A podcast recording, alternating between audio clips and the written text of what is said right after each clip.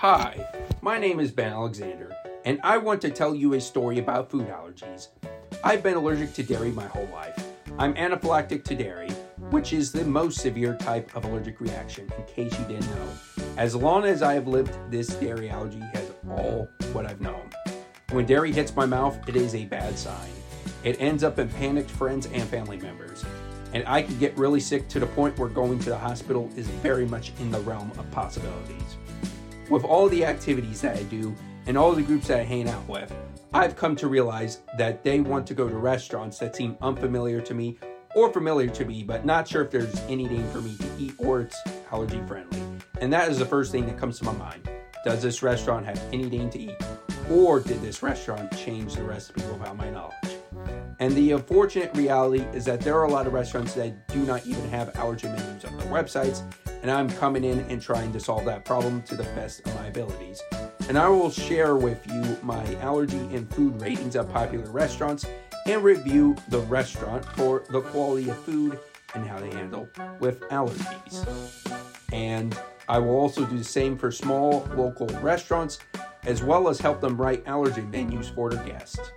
I want to set the standard for all restaurants that having an allergy menu is a must if they want to drive in new customers. My goal is to educate everyone on the importance of food allergies, because not everyone knows or even thinks about food allergies. My goal also isn't to be mean or super critical to restaurants. I just want to help them see their food improve so more customers will want to eat at their shop. That is the main goal of this. Plus, for consumers with food allergies to feel more comfortable eating out when they need or want to.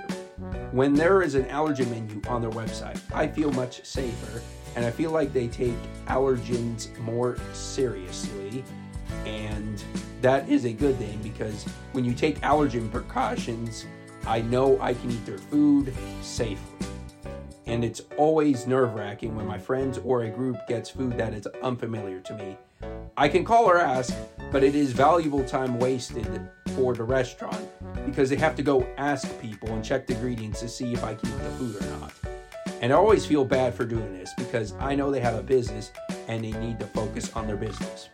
And I wanted to start this company to fix that gap that is being ignored or just not thought about.